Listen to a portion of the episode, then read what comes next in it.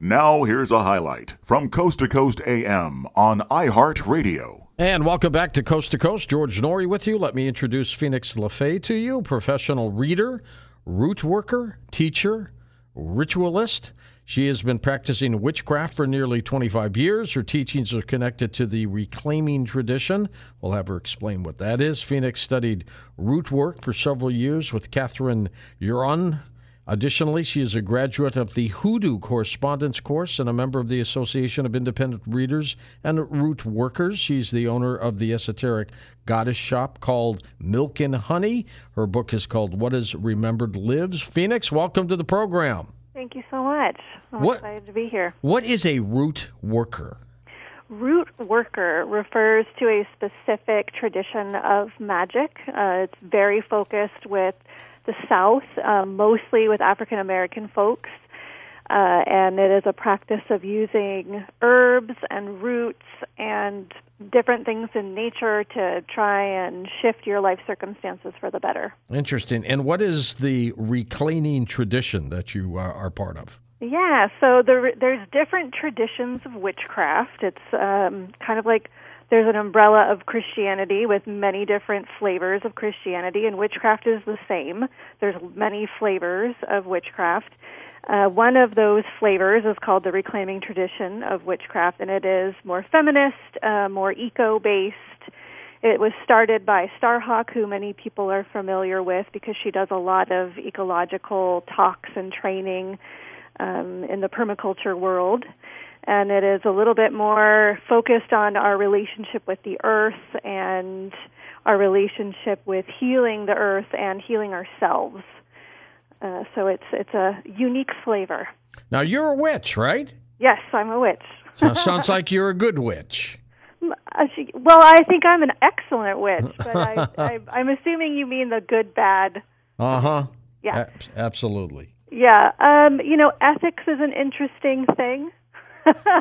You know, Hollywood has uh, tainted this a lot too. Yeah, yeah, it's true. And then there are some things Hollywood has done that are kind of cool and not totally made up. You know, there's a few movies out there. Practical Magic is one of them. It's not totally true. We don't bring people back from the dead, but a lot of the things they do in that movie are a lot of the things that I do in my practice. How did you get involved in witchcraft, Phoenix? Well, when I was a young teen, I was not raised religiously, and I went through a very difficult emotional upheaval in my life. Aha. And I thought, in my 15 year old wisdom, if only I had been raised religiously, maybe this would be easier. So I started exploring. I went to lots of different churches and temples. I went to a synagogue. I started reading everything I could get my hands on about different religions. And one day, this is the mid 90s, one day I stumbled upon a book about witchcraft, and it talked about a goddess, and it talked about earth worship, and it was all of the things that I believed. I just didn't know there was a name for it or that other people were doing it. And that changed everything. I started reading everything I could, and uh, the internet was a new thing. so Yeah. I would, uh, when I had access to the internet, I would look things up and found groups that were practicing in the town I lived in without me realizing that was happening, and it just kind of grew from there. I haven't looked back. What is Remembered Lives, your book, of course, and uh, the subtitle is Developing Relationships with Deities, Ancestors, and the Fae. And I noticed the Fae is spelled as your last name, Le Fae. Is there a tie in there? Yes, absolutely. There, the Fae is uh, another word for fairies, Okay. right? And the conventional spelling of fairies is with an I, not with an E. And that is more kind of good to go back to Hollywood for a second. That is um, the Victorian world had a huge impact on how we look at fairies in a modern lens. We think of Tinkerbell and these cute little pixies. Uh, but fairies are nature spirits, really. And so using that spelling is to delineate we're not talking about Tinkerbell. We're talking about a nature spirit, something a little bit bigger, uh, potentially even a little bit more scary. Uh, and so it, it's to make it clear I'm not I'm not talking about what Hollywood wants you to think of. All right. And is LeFae your real last name, or is that just your publishing name? Uh, it that real is an interesting word. It is my publishing name, but it is also the name that I use out in the world. So, Okay, all right. Yeah, everyone knows me by that name, although that's not the name I sign a check with. That's right. You you want them to clear, right? exactly. When we talk about witchcraft, are you also a Wiccan? I am also Wiccan. Uh, Wiccan is a again a specific tradition. So I am part of the reclaiming tradition, and I am also initiated into a Gardnerian Wicca.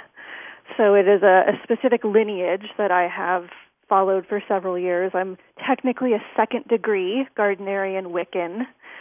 Um, so yes, yes, Wiccan is a title I use. We had a wonderful witch who used to appear on the program for years, Phoenix. Her name was uh, Dr. Evelyn Paglini.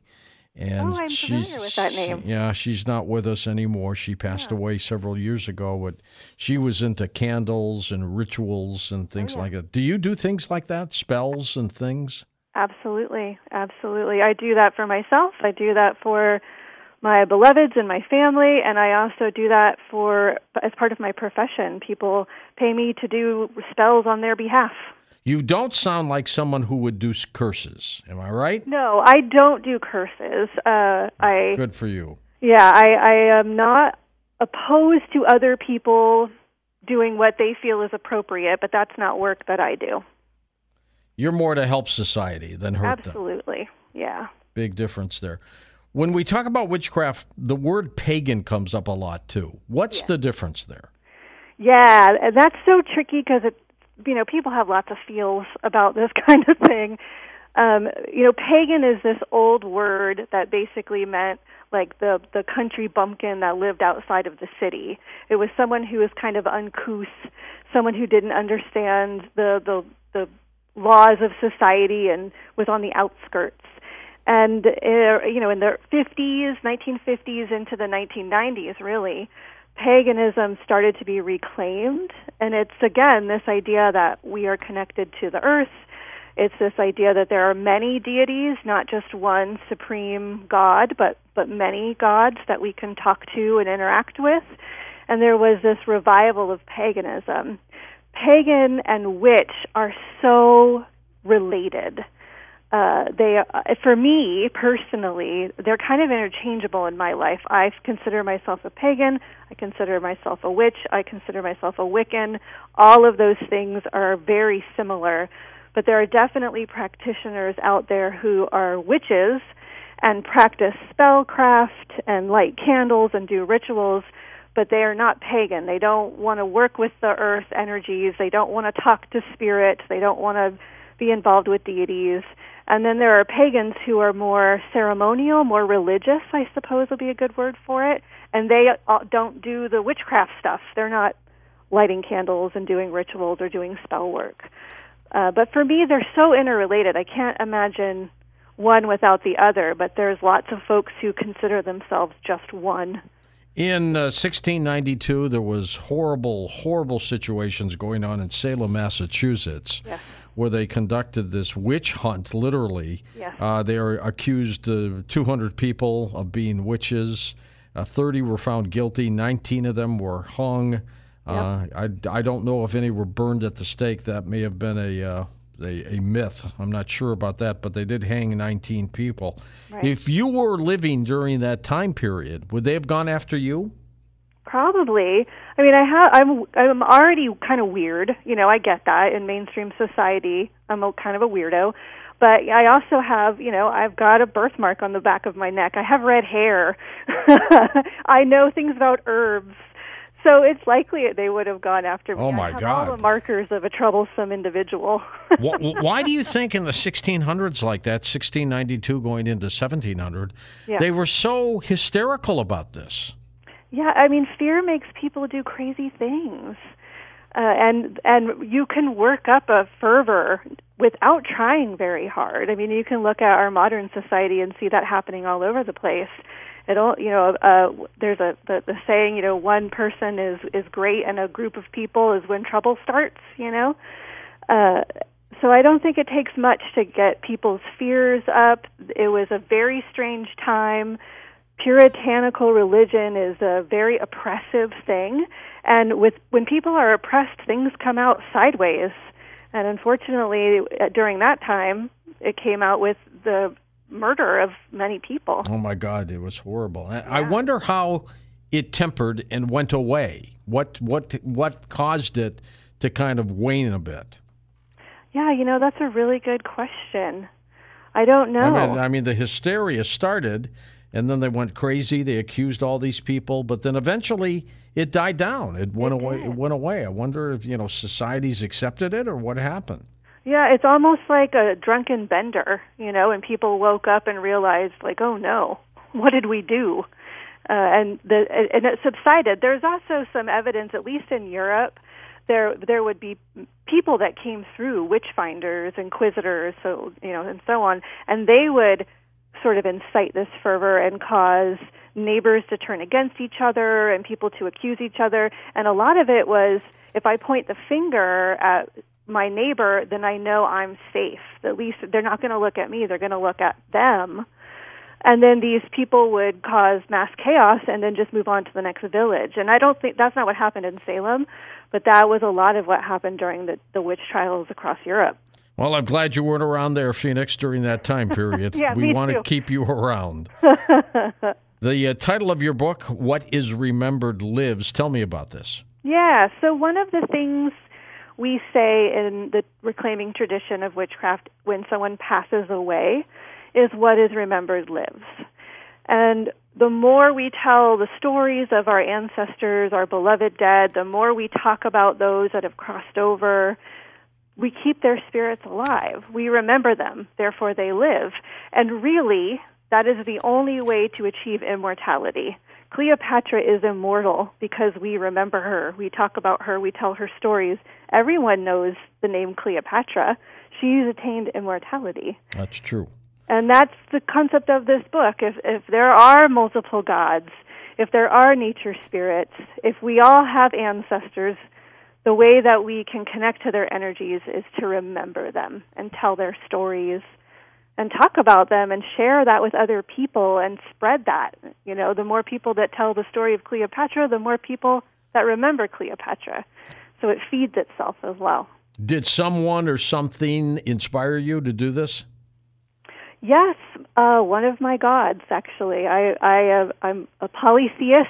I believe in many gods. Many gods? Okay. Yes, and uh, there are. I work with five. Well, you're all entitled to believing what you want. We're not going to burn you at the stake. Thank you. I appreciate that. Yeah. So I, I work devotionally with five different deities, and I got a calling from one of them that I needed to put some of the work I'd been doing down in writing and share it with the world, and and that's kind of how this all came to be. What exactly is a deity? Uh, it's you know I I teach a lot on this subject. I lead these workshops called Goddess Gatherings, uh, and every gathering we pick a different deity from a different place in the world, and tell their story and talk about the culture they came from, and then I do a little ritual for that deity. And basically, the, it's a spirit. It's an entity. It's uh you know we we everyone's well not everyone most of us are familiar with the Christian God. Sure. Yahweh, that the the one big dude up there. Uh, and the the idea of polytheism or or multiple deities is that that Yahweh, the the big dude up there, has many counterparts, many other gods. And if uh, at least in North America we go through uh, in school we learn about the Greeks and the the deities that the Greeks worshiped. That's pretty common. And they may have been real too. absolutely Something something went on during the Greek time period. Absolutely. So I use the Greeks as a example a lot because most folks are familiar with the Greeks at least a little bit. But the Greeks believed in many gods, and there was Aphrodite, who is the goddess of love, and Mars, who is the god of war, and Hermes, the god of communication. So instead of one entity being in charge of everything, it was kind of delegated to different spirits or different entities. So if you were working on one specific thing, if you needed help, if you were looking for a, a husband, a new romantic situation, you might go to the temple of Aphrodite and give offerings and Hmm. sing her praises and ask her for help. And the way I work is I think we can still do that. W- Do they work? Oh, absolutely. They do. Now, does the person who wants it done Yeah. have to be a believer? So Um, let's say somebody comes to you Yeah. and needs you to do something for them. Maybe they want a better career or a better relationship and they ask you to do some spells and things like that. What if they think it's mumbo jumbo? Is it going to work for them? Yes, yeah, absolutely. And that's why some of the clients that I work with come to me. Then it changes their mind, I bet. Right? Some, sometimes If it works. Sometimes they think, eh, that was coincidence, and that's fine. Coincidence can be magic. There are no coincidences. Everything happens for a reason. Yeah. Now, what state of mind do you have to be in yourself? Or do you meditate? How do you get into this mode in Mm-hmm. order to attract these entities? Yeah, meditation's a big part of any spiritual practice. Uh, and that's, you know, a lot of my students are worried about doing things right. I'm, I'm using air quotes when I say right. There, there really isn't a right way. Spirituality is so personal and so individual that it's important that folks figure out what works best for them. So meditation's just a tool to quiet the mind and allow yourself to open up to something potentially bigger than yourself. How do you know you're in that groove when it when it when it's really clicking for you? One of the things that I've noticed when I'm doing something and it's clicking, I get the chills, like the hair on my arm stands up. That I get, I just get this feeling that something is happening. And Like like Oda Mae in the movie Ghost. yeah, exactly. Same thing. She got those tingly feelings. Exactly. Yeah, exactly. Sometimes it's very subtle, and you, and you have to start learning. The part of the practice of witchcraft is learning to notice and feel and hear those subtle things when they happen, so that you can follow your intuition and your gut instincts, and those those whispers get louder the more you pay attention to them. Listen to more Coast to Coast AM every weeknight at 1 a.m. Eastern and go to coasttocoastam.com for more.